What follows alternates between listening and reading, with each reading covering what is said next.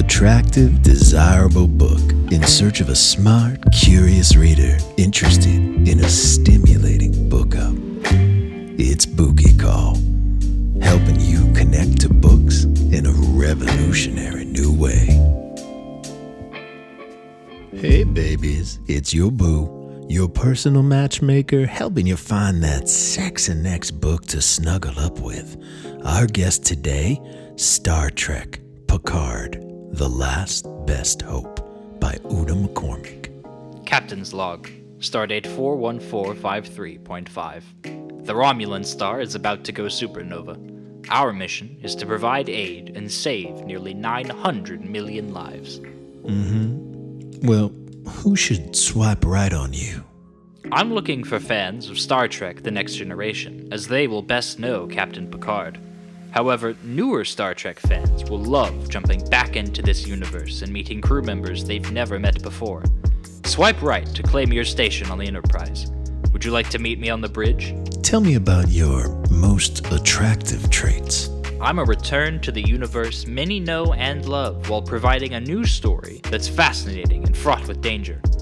I'm still a tale of space adventure and challenging missions, but with some new twists. I can't say we're going where no one has gone before, but I can say you'll see strange new worlds and new life. It may be enough to get the original Star Trek theme music playing in your head once again. There's a little dorkiness in all of us. I want to know what makes you dorky. I'm a tie in to the new Star Trek Picard show on Paramount Plus. Think of me as your introduction to the new series, filling in the gaps from where the last series left off. That way, when you inevitably start the new series, you'll know who all the new characters are and where in the timeline we fit. I heard you like to be inspirational. Hit me with one of your favorite inspirational quotes. He would find consolation in the reminder that all flesh was as grass, that in the end all our striving came to nothing, but that in that brief, aching, and vivid time we call life, one must do all that was possible to protect, conserve, and nurture this phenomenon called life. I'm a sucker for a great one liner. You got one for me? A simple, magnificent equation. Ingenuity plus hope equals change. What do you spend a lot of time thinking about? When it comes to large scale operations, whether it be with corporations or governments, the challenge is finding enough people willing to put aside their own agendas and work toward the greater good. Picard is doing his best to help the Romulans, a proud and distrusting people who don't want help, and Starfleet doesn't want to give him all the resources he's requested. How does one help in an apocalypse? I'm not sure, but it starts with working with the person next to you. You've got my tummy making noises.